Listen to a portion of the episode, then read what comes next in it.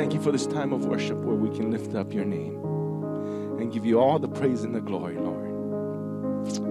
There's no other way to go through life, Lord. We thank you for walking alongside of us, Lord, and lifting us up, carrying us, even sometimes, Lord, when we can't stand on our feet, Lord.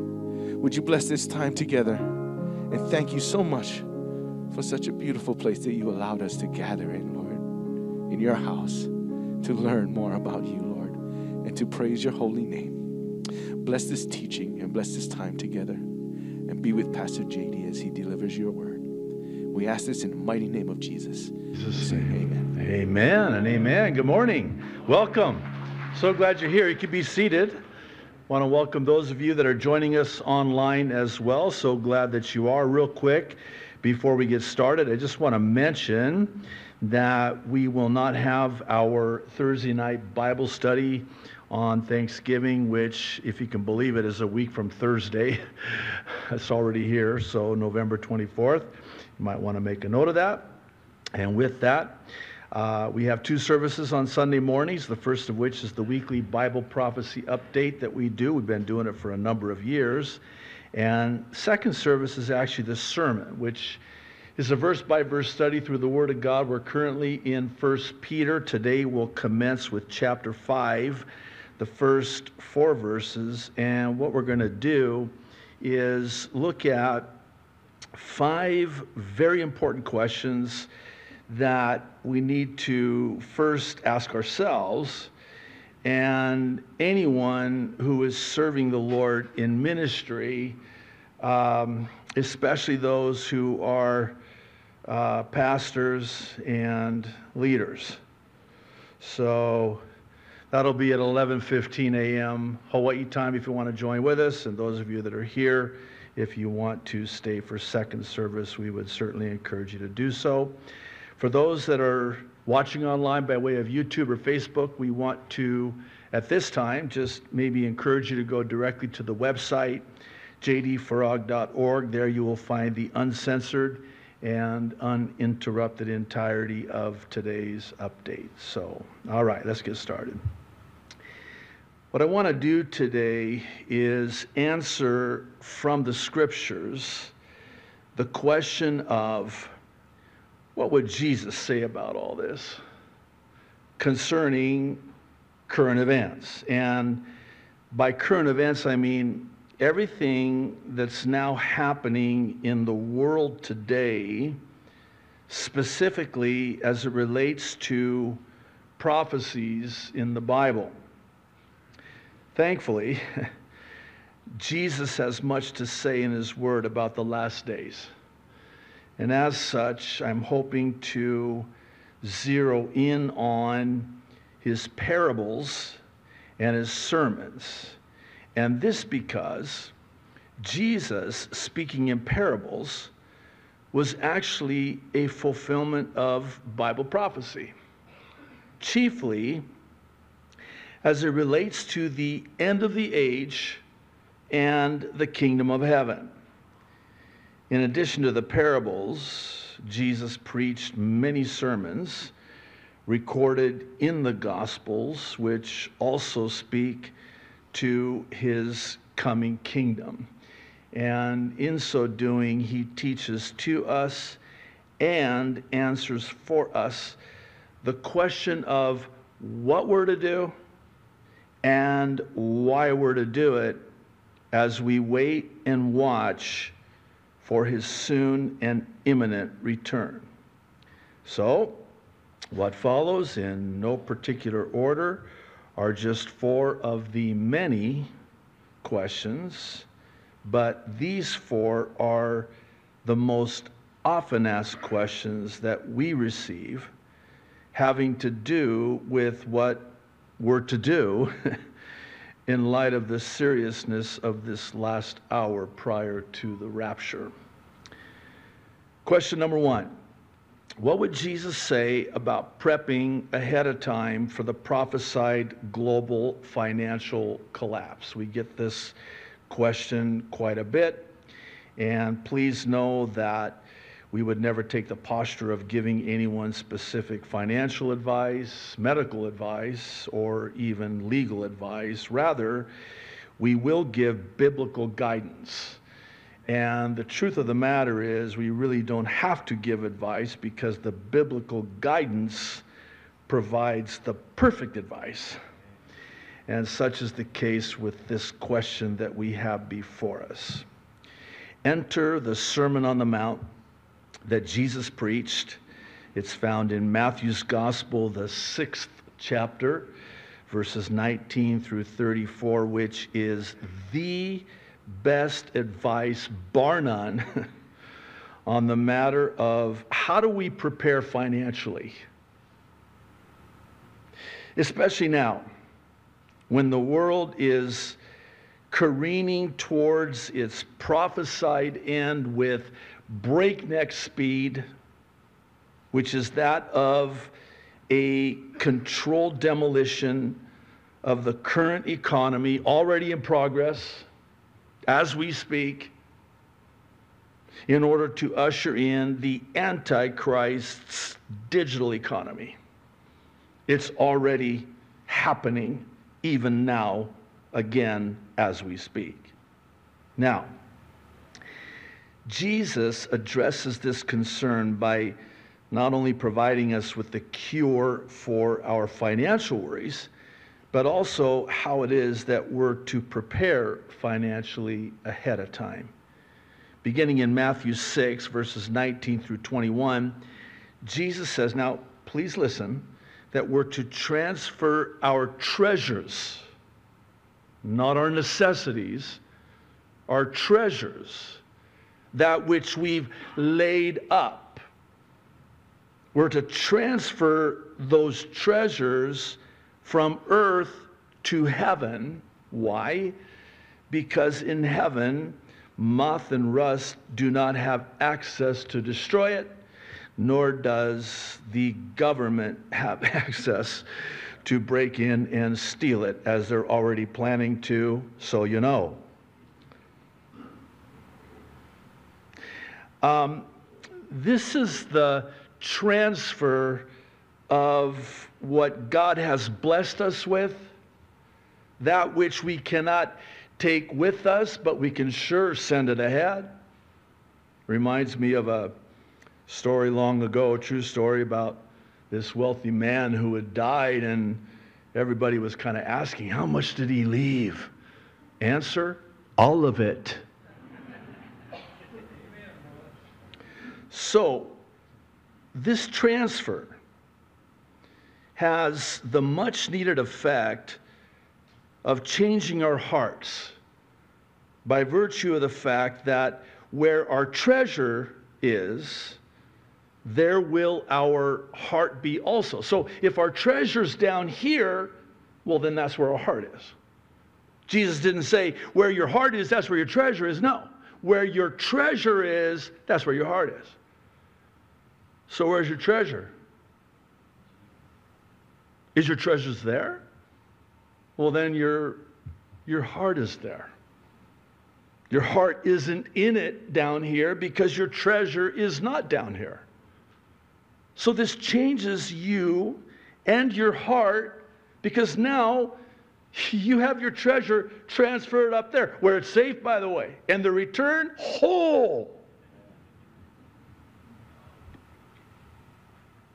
You don't have to worry about it because, see, the more you have down here, the more you have to worry about what you have down here. Perhaps better said, the more you have, the more treasure you have down here, the more you'll worry about losing the treasure that you have down here. This again is the cure for worry. In verses 22 through 24, Jesus says that making this transfer not only changes our hearts, so too does it also change our focus. Now, stay with me. Jesus says the, the eye is the lamp of the body, and the eye can either be full of darkness or full of light. So that's called double vision. We're going to talk more about that here in a moment because, see, when I have double vision, I'm, I'm kind of, you'll forgive me for the illustration, but for lack of a better one, you're torn between two lovers. so you're torn between two treasures. You've got two treasures, uh, and, and you're torn between the two. And Jesus says, You can't do that. It's either one or the other. He doesn't say you should not serve two masters. It would be a good idea if you did not serve two masters. No, he says you cannot. It's either one or the other. Either you're going to love the one, hate the other, or vice versa. So, when our heart is with him and our eyes are on him, then our worship and service will be to him because no one can love and serve two masters. In verses 25 through 32, Jesus then begins explaining and illustrating how it is and really why it is that we can truly have absolutely no financial worry, even if it gets significantly worse before the rapture, and it certainly could, and it could be argued that it even now is. But Jesus is promising us and explaining to us and illustrating for us why it is that we don't have to worry about it. Why don't we have to worry about it? Okay. For those of you that have been to Israel, well, this is one of the highlights of the trip. There you are on the hillside. Beautiful. I mean, breathtaking. You got the Sea of Galilee here, the Mount of Beatitudes, and in certain times of the year, I mean, it is just decorated ever so magnificently with the lilies of the field. I remember one morning getting ready for the morning devotional before we were to tour that day. And I'm sitting there and I'm looking at the Sea of Galilee and the birds. Oh, one time, this was so cool. I love it when God does this. I was teaching Matthew 6, this passage that we, we have here. And I was talking about Jesus saying, Look at the birds of the air. And right when I said that, a bird came down and landed on the railing. I'm like, God, thank you for the special effects. That's perfect. There's my sermon illustration. You knew, didn't you? And I pointed to that bird. It's like, Thank you, Lord. Can you just keep it here till I'm done with the illustration? But that's what Jesus did. He said, Look at these birds. Look at the birds in the air. Do you see them freaking out? building barns, hedging against the future, preparing for the financial collapse, stuffing worms in there. I know it's silly, but that's the point, isn't it? Why are they not worrying? Because your Heavenly Father feeds them. And if God is going to feed that bird who's not made in the image of God. Oh, he, God created the bird, but God did not create that bird in his image like he did us. How much more valuable are you than that bird? So, in other words, if God's going to feed that bird, he's going to feed you too.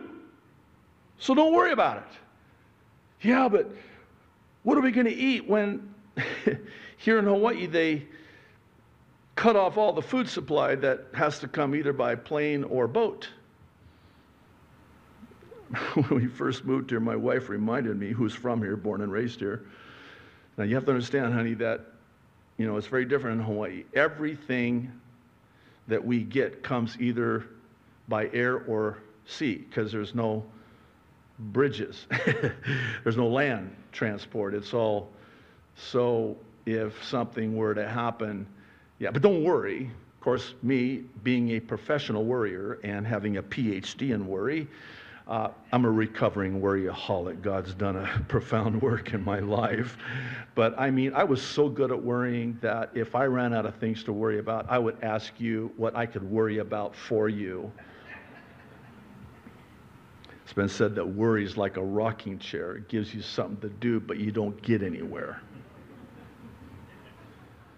So how much more valuable are you? And then he, he points to the lilies of the field and he says, even Solomon, in all of his splendor and wealth, was never clothed the way one of these flowers is clothed. And here's the thing with that flower it's going to be here today, tomorrow, come back, it's gone. And yet your heavenly Father clothes this flower. How much more will he clothe you? How much more valuable are you? He provides for the birds of the air and the lilies of the field, which are not equal in worth or value to us as his children, created in his image. We are not fatherless. We are not fatherless. In verses 33 and 34, Jesus promises us that if we would but seek first the kingdom of God and his righteousness, everything we need will be added and provided. And then he concludes by assuring us that worrying about tomorrow is utterly futile. As one aptly said it, today is the tomorrow you worried about yesterday. I'll give you a moment. Think about that. Yesterday, you worried about today, and it's today. Yesterday, it was tomorrow, and you worried about tomorrow. And then tomorrow comes, and why did you worry? So you're going to worry about tomorrow now? Today? So now tomorrow becomes that which you worry about, but today is what you worried about yesterday as the tomorrow. Yes, yeah, I better stop while I'm sort of ahead. Actually, not. You get the point?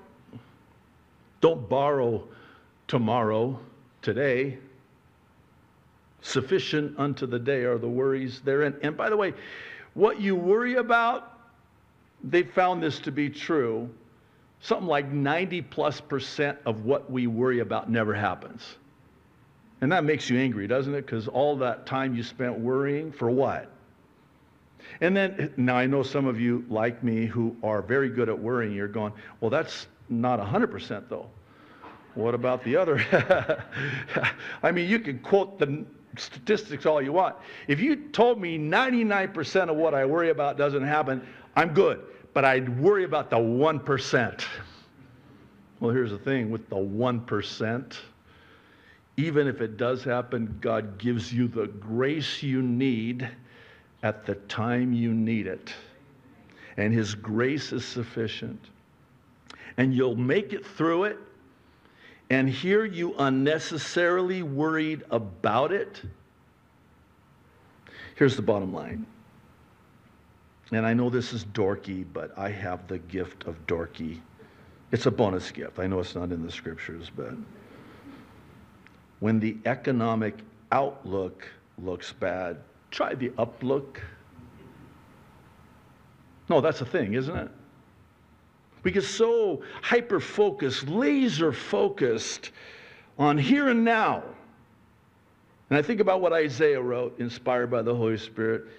He will keep him in perfect peace whose mind is stayed on thee.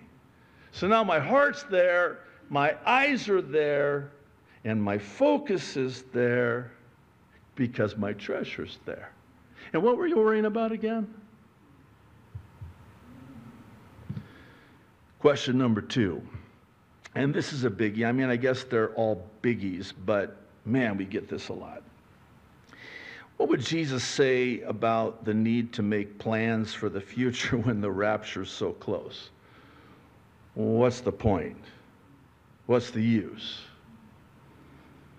If you were to ask me, what I thought was one of the biggest struggles for us as Christians. This would have to be at the top of the list. And I think it's at the top of the list because we see an incompatibility of sorts between being ready for the rapture and planning ahead for the future. And I don't think they're incompatible. They do not compete one with the other, they actually complement one with the other. Again, Jesus speaks to this and actually resolves this in the parable he taught that's recorded in Luke's Gospel, chapter 19, verses 11 through 27, which sadly has been the subject of misinterpretation and misunderstanding. And here's why. The parable known as the ten minas, which is very different than the other parables, does not say what some think and even teach. Namely, that of both how and with what we're to occupy till Jesus comes. Doubtless you've heard this said many times, quoted, again, sadly misquoted. Well, we're to occupy till he comes. Well, in order to understand what Jesus is saying about occupying until he comes, we need to first understand what Jesus is not saying. As we're about to see, Jesus is not saying anything about money, but ministry. And he's not speaking only to clergy, if you will, but laity. This well known, much quoted, and misunderstood parable about occupying till he comes is understood vis a vis the mina representing the gospel. We've been entrusted with the gospel of Jesus Christ, and please hear my heart when I say this. It is not a Republican gospel. It is not a democratic gospel. It is not an American gospel. It is not a patriotic gospel. It's the gospel of Jesus Christ and salvation found in the person of Jesus Christ. That's the gospel. I'm not angry. Maybe I am. I don't know. It's a righteous anger, of course. But this is very passionate and personal for me because I cringe when I hear, occupy till he comes. We got to be good stewards of that which God has entrusted us with. Oh, really? So you're going to superimpose the template of this parable onto the secular and give license to whatever you want because you're going to occupy till he comes. That's not what Jesus is saying. Would you, I would just humbly ask, would you just kind of bear with me as we go through this? Beginning in Luke 19, verses 11 through 13, Jesus teaches this parable with detailed specificity because they thought the kingdom of God would appear immediately. So, he likens himself to a nobleman going to a distant country to be appointed king and then return. Now, before he goes, he gives his 10 servants one mina each, and then he instructs them to occupy till he comes. That's the King James. Some of the other translations render it do business until I come by occupy till he comes, this is what Jesus is saying. Get busy and put the gospel to work by circulating it and doing business for the kingdom and the expanding of the kingdom. And it's evidenced by each servant receiving in equal measure one mina. This is what sets it apart from the other parables of the talents because the, the servants, the stewards, are given accordingly, proportionately, not here. They're all given exactly one. That's the gospel. These are Christians that have been entrusted with the mina of the gospel. And we're to get busy about the things of God and the kingdom of God. In verses 14 through 25, Jesus goes on to describe what happened when he returns, saying that the first servant earned 10 minas and the second servant earned 5 minas. However, the third servant, and this is very important, he cowered and faltered because he was afraid. He was ashamed of the gospel.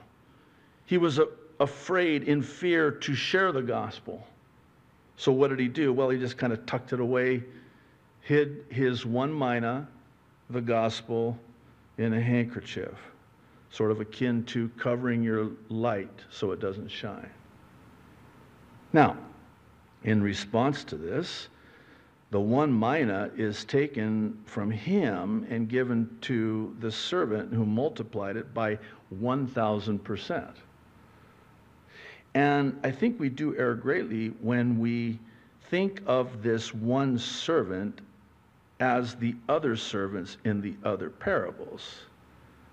And I'll explain that in a moment. In verses 26 and 27, Jesus then deals with the enemies, not the servants, the enemies who made it very clear in no uncertain terms that they did not want him to be king over them. So the nobleman has them brought to him and killed before him. And notably, the servant who feared and hid his manna was not included. Why? Here's why. This is a saved servant. Despite having been unfaithful with his one mina by hiding it instead of spreading it and expanding the kingdom with it. Now, I want you to think this through with me. Because again, this is.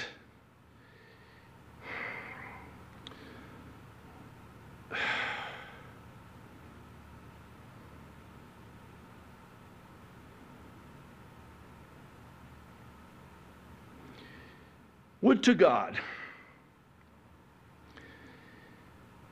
and I'll speak to pastors of which I am one would to God that we don't profane, make common, secularize the sacred.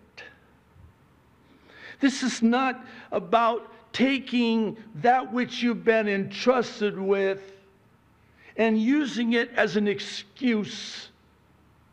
No, we're going to give an account, not in a wrathful way, it's the Bema seat of Christ, the judgment seat of Christ. And this is where we're going to be given our rewards. And this, this guy's going to be there.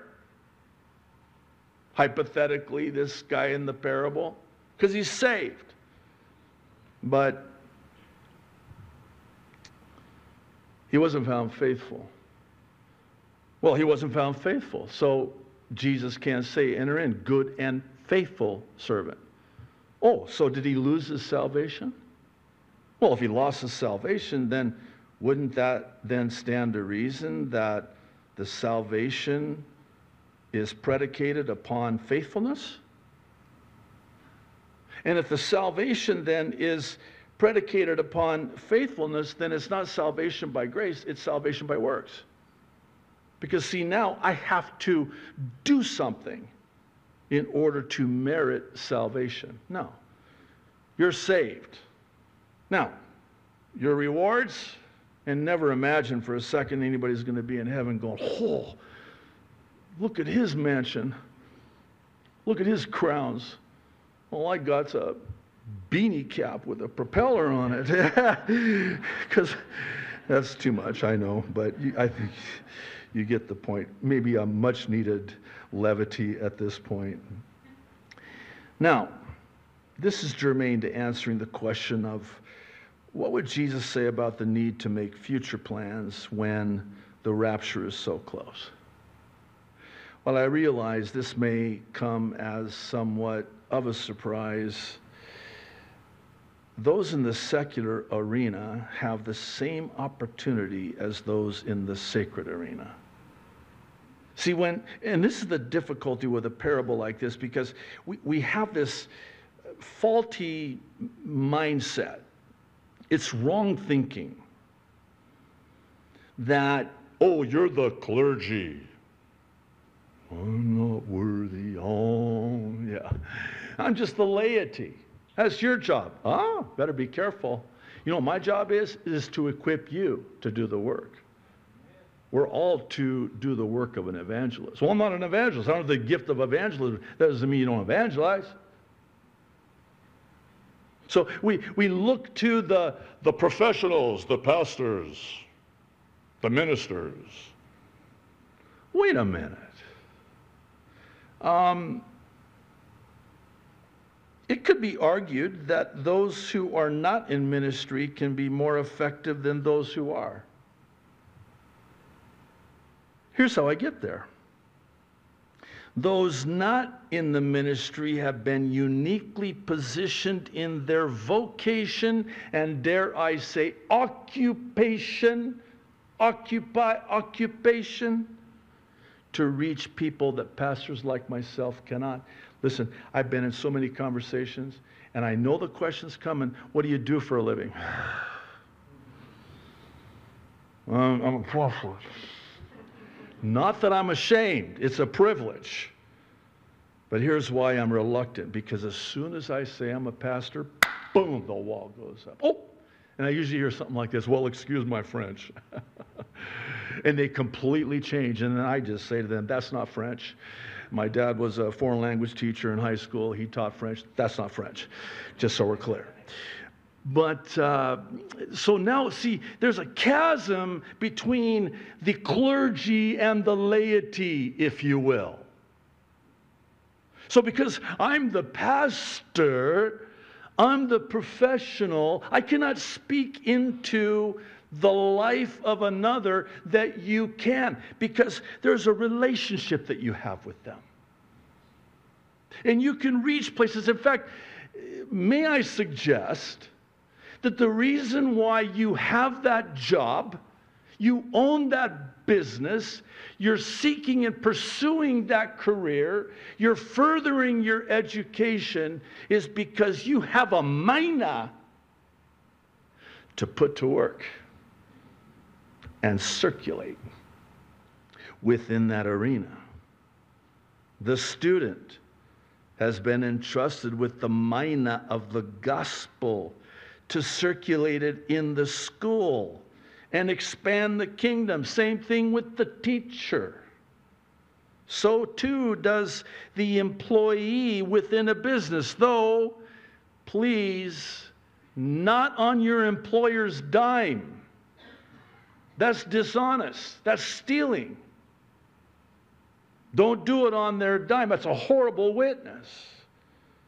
But you're in that business, employed by that business, because you have a mina.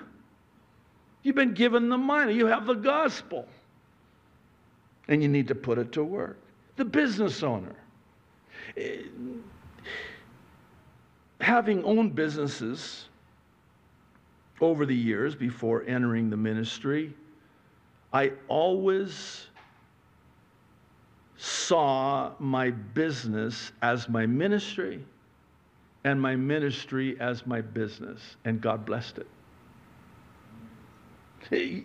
God has given you this, this business, but you've got a mina. You got a mind. Oh, sure, you want to be a good steward of that which God has blessed you with and entrusted you with. But the most important thing that you've been entrusted with is the gospel. Let me couch it in these terms. The most valuable thing that you and I possess is neither home that we own or wealth that we possess. The most valuable thing that we have is salvation, the gospel. And one more thing on this, actually, not one more thing, because I got one more, one more thing, but this is very important. It's not what you have, it's what has you. There's nothing wrong with possessions. It's when possessions possess you. Don't let them have your heart. Don't let them have your love and devotion. No, that's His. Your heart is His. And, and truth be known, you don't own anything anyway. It's His. You're just the manager. He's the owner of everything. You're the owner of nothing. Oh boy, that's another sermon for another time. And I don't have time. So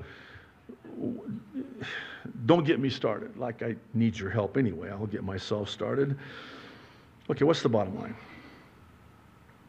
Here's the bottom line it's not so much a question about future plans as much as it's a question about multiplying our mina in and through our plans. In other words, if we're to have any hope of truly occupying until Jesus come, comes, we have to, we have to, we have to see what it is that God has called us to as the vehicles, the avenues, the opportunities to spread the gospel and expand the kingdom. If we're seeking first and foremost to expand the kingdom, we're seeking God and His righteousness and His kingdom. It's, for lack of a better way of saying it, it's almost like God is obligated. He is held to His word because He's given you His word that He will bless and prosper you if the purpose of your business is to glorify God. How's He not going to bless that? How's He not going to provide for you to do that? That's the answer to the question of planning for the future when the rapture is so close. That's what it means to occupy till Jesus comes. Again, have plans. Don't let those plans have you. And don't hold on so tightly to those plans. Personally, I have long term plans. I have no intention of them ever materializing, quite frankly. But I want when that trumpet sounds, Jesus to come and find me busy about his kingdom. I want him to find me working really hard, and I am a workaholic, so that's not going to be a problem for me. In fact, that's a different problem, but enough of my problems. I want to be found so busy for the kingdom of God. I want to be working with all my might, with all my heart, as unto the Lord. But make sure, this is the last, last thing. Make sure that in your plans, you have at the center the priority of expanding the kingdom by way of the gospel. I tell you, you can never go wrong.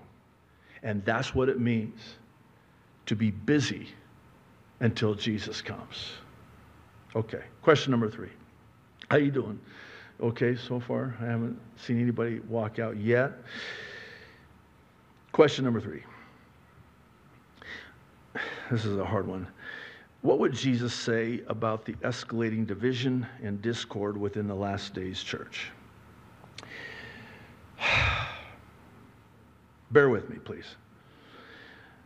I have to confess that this, above all, is one of the most difficult, if not the most difficult for me personally. I struggle with this greatly. But thankfully, one need look no further than to Jesus for the answer because Jesus is the answer. And once again, it may not necessarily be what you think. I say that because the condition of the last days church is actually a fulfillment of Bible prophecy, as we're about to see. Matthew's Gospel, chapter 13. It is truly astounding. This chapter has seven parables, and I want to draw your attention to three of those seven parables in verses 24 through 43. First, the wheat and tares parable is confusion via false Christians. Second, the mustard seed and birds parable is compromise and corruption via false growth.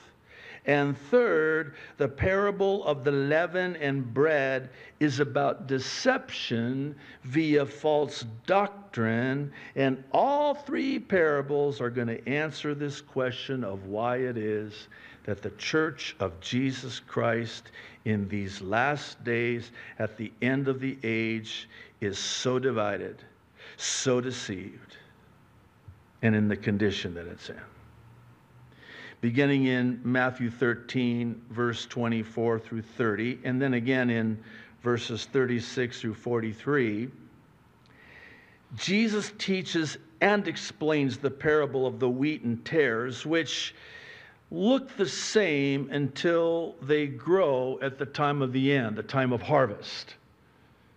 And in the parable, there's a question asked hey, should we take the tares that have grown up among, because see, at first I grew up on a, in a small farm town and uh, during the wheat harvest, I would drive truck for the, for the grain, which was very urgent, by the way.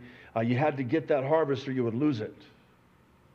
And sometimes school was delayed because of it.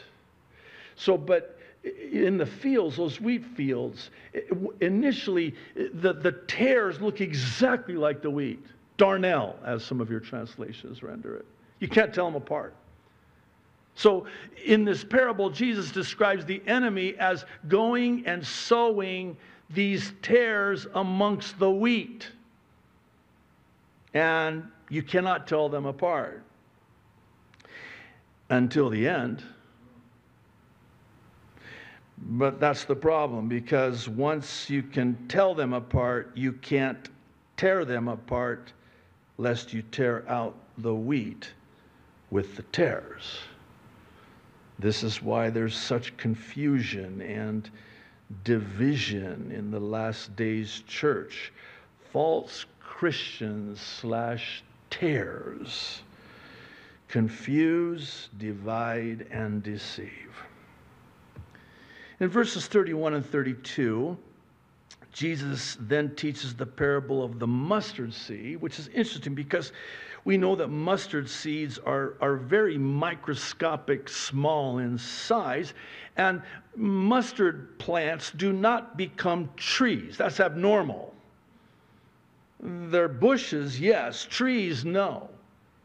So in this parable, we've got abnormal growth.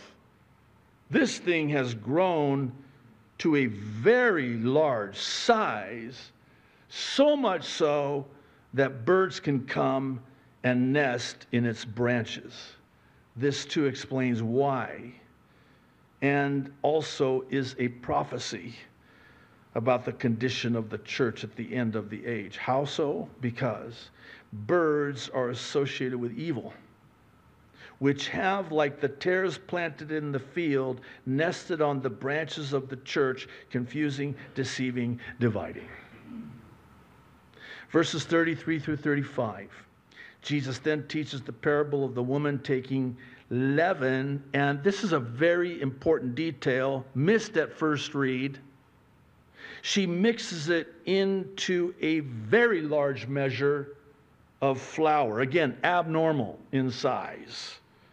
And she keeps working the leaven in until it had worked its way all the way through the dough. Well, what's leaven a type of in Scripture? Sin. Sin mixing in with the bread and growing it very large. until it has worked its way all the way through the church in the last hour, as the Apostle Paul would say, a little leaven leavens the whole thing. A little leaven of false doctrine will spread through the entire church, and it already has. So, back to the question of what would Jesus say about the escalating division and discord in the church at the end of the age? Answer According to Bible prophecy, the enemy has infiltrated the last days church with tares of false Christians, birds of false growth, and the leaven of false doctrine. I suppose one could sum it up this way false Christians plus false growth plus false doctrine equal confusion, deception, discord, and division. Question number four, the fourth and final question. We'll address it for the remainder of our time together today, but in order to do that, we'll go ahead at this time and end the live stream on YouTube and Facebook. Question number four.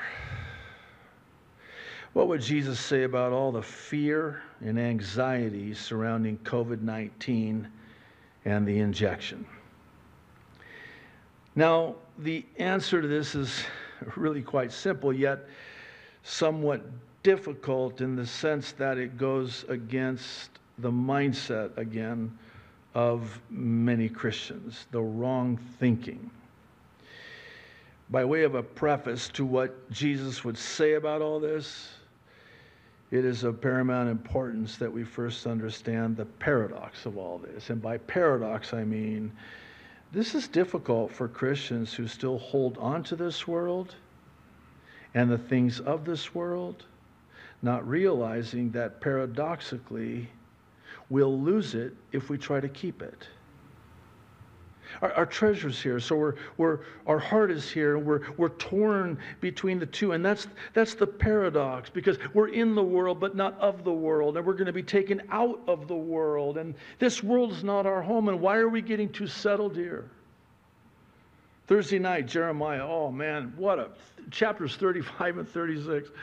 I know I say it every week about every chapter in the book of Jeremiah, but I mean, it's so apropos we're introduced to this people group called the Rechabites. They're actually the descendants of Jethro, who was the father in law of Moses. And their father, their forefather, some 300 years prior to the account we have in Jeremiah 35, had commanded them to have a light touch on the world. In fact, they were not to buy homes or plant vineyards, they were to drink no wine, they were to have tents and live a nomadic life. And the takeaway, amongst the many takeaways from that study, is that we're just passing through. We're all nomadic. Don't, don't uh, dig your roots down too deep. Don't get too settled. Be like the Rechabite agile and mobile and at the ready, able to pick up when the trumpet sounds and we go up. If we're too tethered to this world, well,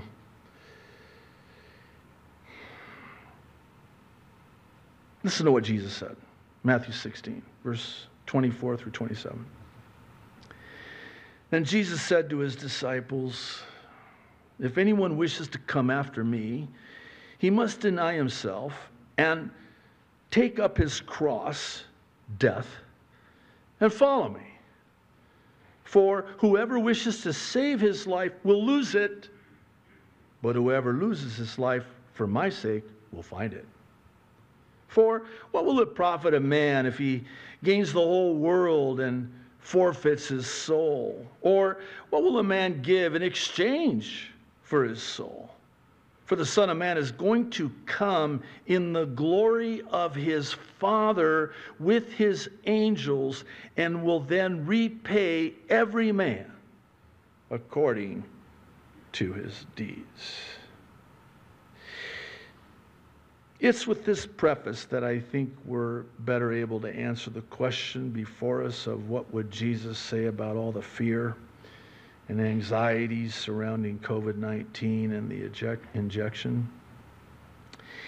Um, question though Would you agree with me that the injection, if you really peel back all the layers, what it's really about is the fear of losing one's livelihood or even one's lifestyle in this world, not to mention even losing one's very life?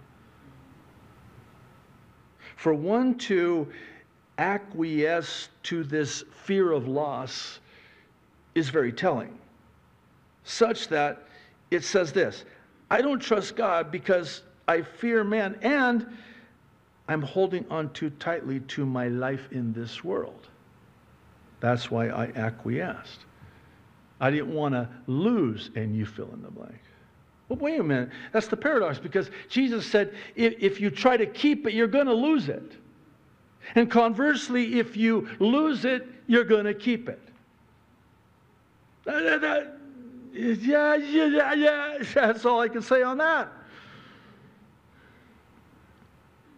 Is that true? That's the fear. It's the fear of loss, uh, the fear of losing what I had in this world. Let it go. You want to keep it, lose it.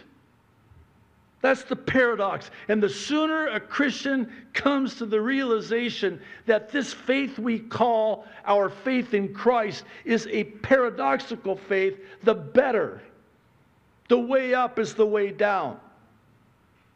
You want to live, die. I know that goes contrary to everything within our sin and human and Adamic nature, but that's the truth. The ones that are holding on to what they have here in this world, and I'm like, it's going to burn. I'm going to get into an area that I don't have time to get into, and don't look at your watches. Here's what Jesus said about that Matthew 10, beginning in verse 26. Therefore, do not fear them.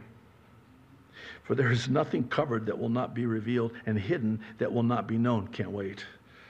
Whatever I tell you in the dark, speak in the light, and what you hear in the ear, preach on the housetops. And you can yell if you want. and verse 28 do, listen, do not fear those who kill the body, but cannot kill the soul. But rather, fear him who is able to destroy both soul and body in hell. Wow, the strength of that. Well, I realize that the implications of what Jesus says here may be hard to grasp. The truth is, this is all about eternity. And it's for this reason that the aforementioned difficulty of this is that it goes against the mindset of the Christian who lives for this world. Conversely, it's the Christian who's already let go of this world and died to their life in this world, then in turn will not fear what's happening to this world. This world that we've long overstayed our welcome in, this world not our home. God created us for eternity. Please know that I'm in no way dismissing the seriousness of this genocide, and that's what this is, is a genocide. Rather, I take very seriously the nearness of the rapture because of this genocide. These kill shots, as they've been referred to currently, as they are currently, are only able to kill one's body here and now. But what's infinitely more serious is the matter of one's eternity. That's all that matters. I think I'd be grossly remiss if I didn't expound just a little bit more specifically on these COVID injections before we bring our time together to a close. If I could be so bold as to say that silent complicity in regard to this demonic evil, which is fulfilling Bible prophecy, is yet another reason, like we needed another one, of why the church is the way it is today. Sadly, people are being led like a lamb to the slaughter, not knowing that they're being deceived by the enemy in this last days pharmaceutical deception revelation 18:23 the word for sorceries in the Greek is pharmakeia, from where we get our word pharmacy or pharmaceutical. And when Babylon falls, the judgment is that they will be judged because of their sorceries that deceived all the nations. And I would say emphatically, without hesitation, that all the nations of the earth today, all the nations, have been deceived by this pharmaceutical deception. We continue to receive voluminous emails and comments from people all over the world about this deception, and some are just absolutely heartbreaking. They demonstrate how that, like with the parables, the confusion, compromise, corruption, and deception have found their way into the fields and the branches of the church. Thankfully, we also receive emails and comments that are very informative, exposing the deception, especially from those who work in the medical field. I want to share with you one such email from John Sharp, who writes Hi, JD. This is in reference to your November 6th prophecy update and mention of the flu vaccine. I'm a registered respiratory therapist of over 30 years and work in all areas of a hospital performing direct patient care. Every year, when it's time for people to start taking the flu vaccine, is when the flu also begins to show up right on time most everyone believes they are taking it to protect themselves, but are actually the ones getting it and spreading it to those who don't get it. Back in late 2019, after people had been taking the flu vaccine, we began seeing something unusual show up in patients coming to the hospital. We didn't know what it was. As it turns out, looking back and moving in to 2020, it was COVID 19. We were seeing it in Kansas before it was ever announced in the U.S. There is only one way this could have happened it came in through the flu vaccines. What a clever, deceptive thing for Satan to do. Nobody was expecting it, and everyone was conditioned to take it and trust it. Interestingly, we didn't have a flu season in 2019, 2020. Remember that? We've talked about that. Miraculous. Continuing, we believe many people have been deceived into getting COVID vaccinated and are continuing to get COVID vaccinated through the flu vaccine and also by the COVID vaccines and boosters. These people are the spreaders. By the way, we have had very little flu in the last several years, only different strains of COVID. Always see a spike in something viral towards the end of the year and into spring, right on time, and not a coincidence. Thank you for your ministry, JD. Look forward to meeting you in the air soon, Maranatha. I'll take you up on that, brother. Over the last two and a half years now, I, like you, have witnessed many people coming to a saving knowledge of Jesus Christ as a result of COVID 19. And this is happening because God will do everything and stop at nothing to reach the lost. And this is because it's not His will that any should perish. Yes, what's happening in the world now at the end of the age, and it is absolutely the end of the age, it's evil. But God is meaning it for good as only He can, and the salvation of many. This is Genesis 50 20, my favorite verse in the Bible with the other favorite verses in all the Bible. But Joseph to his brothers says, after all they did to him, but as for you, you meant evil against me, but God meant it for good in order to bring it about as it is this day to save many people alive. Yes. I want to share with you an email we received on Friday.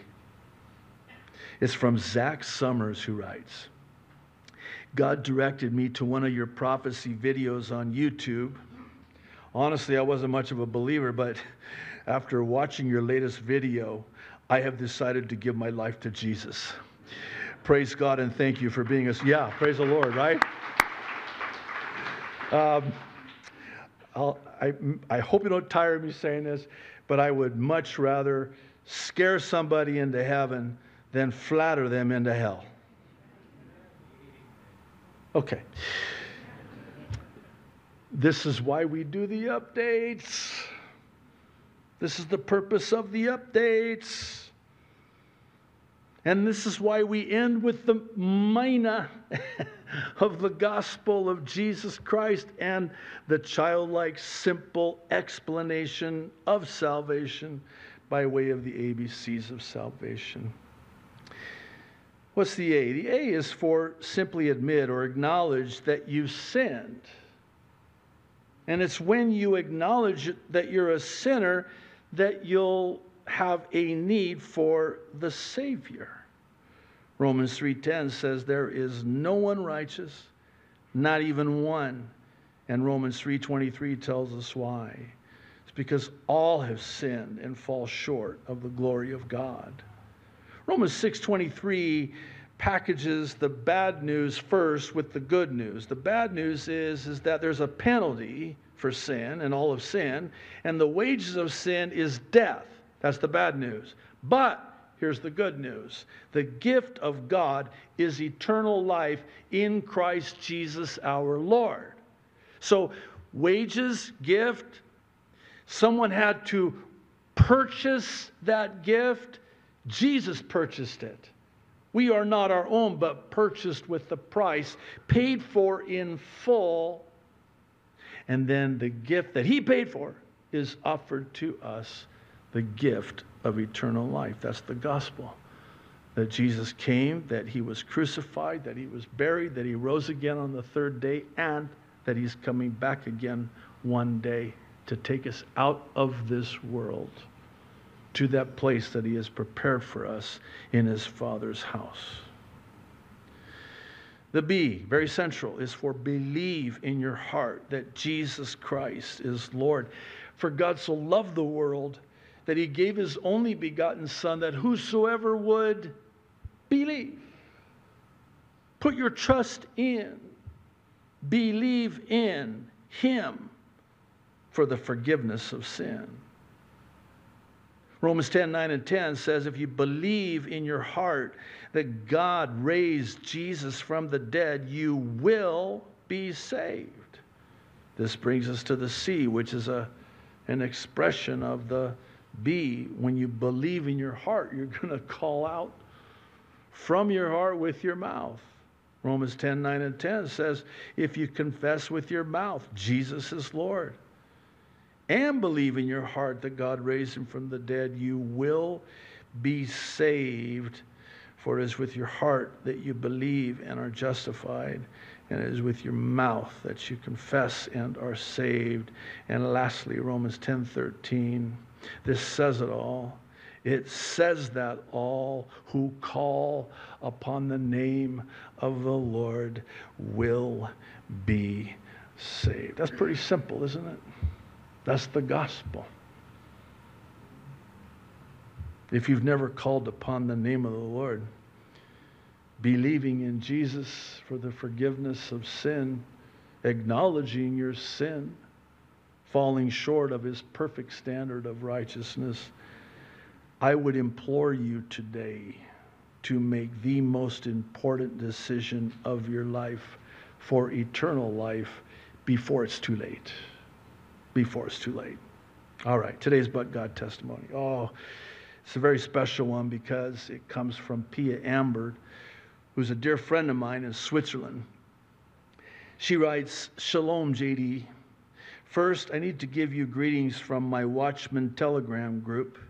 We all stand with you, and they are always happy to get the German translation. Most don't understand English. It is really important for all of them to follow a pastor that shares the truth and is so brave. Sadly, we don't have pastors like you in the German part of Europe. So, a huge thank you from all of us. We all are praying that Jesus always surrounds you and your family from every side. I know that there must be many attacks against you, especially from some brothers and sisters.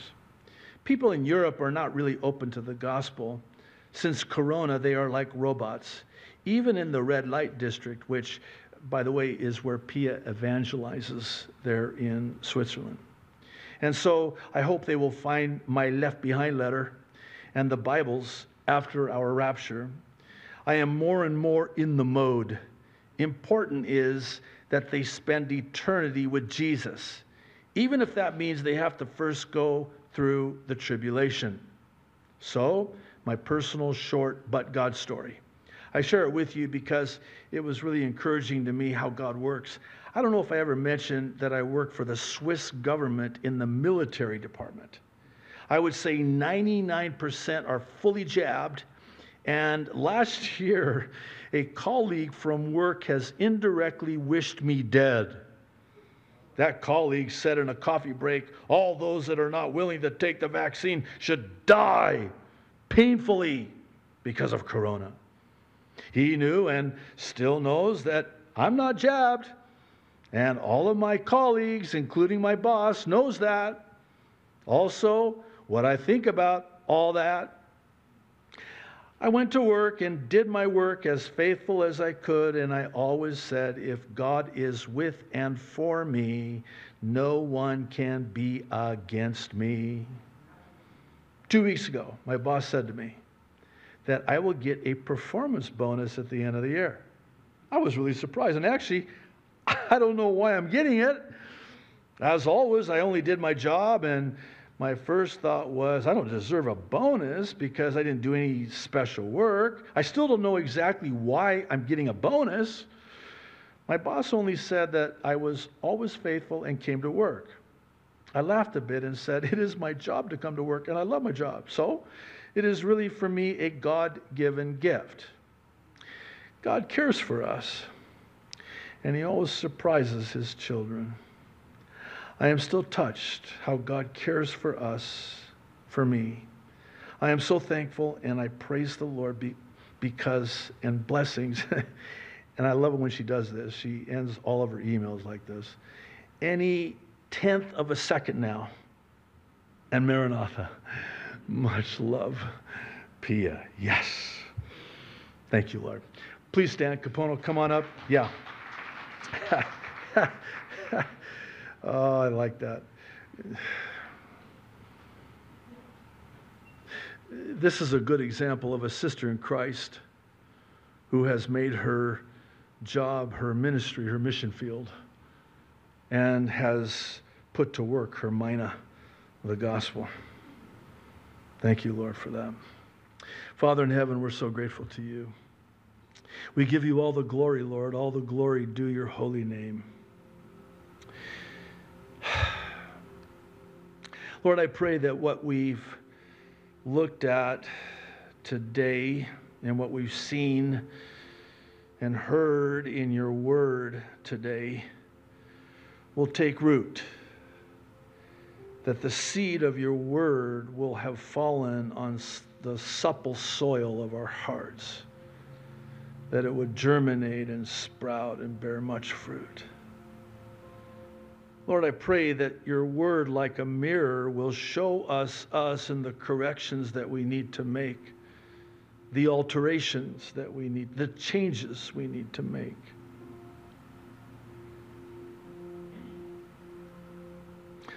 Lord, I pray that we don't walk away from this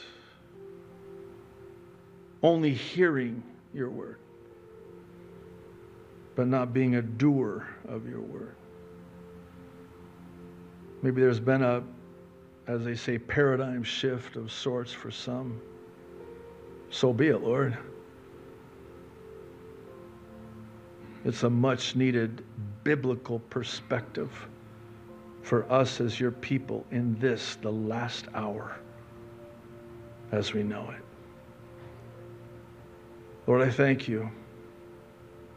Jesus, I thank you for being the answer and the hope that we have. Thank you, Lord. We love you so much. In Jesus' name, amen.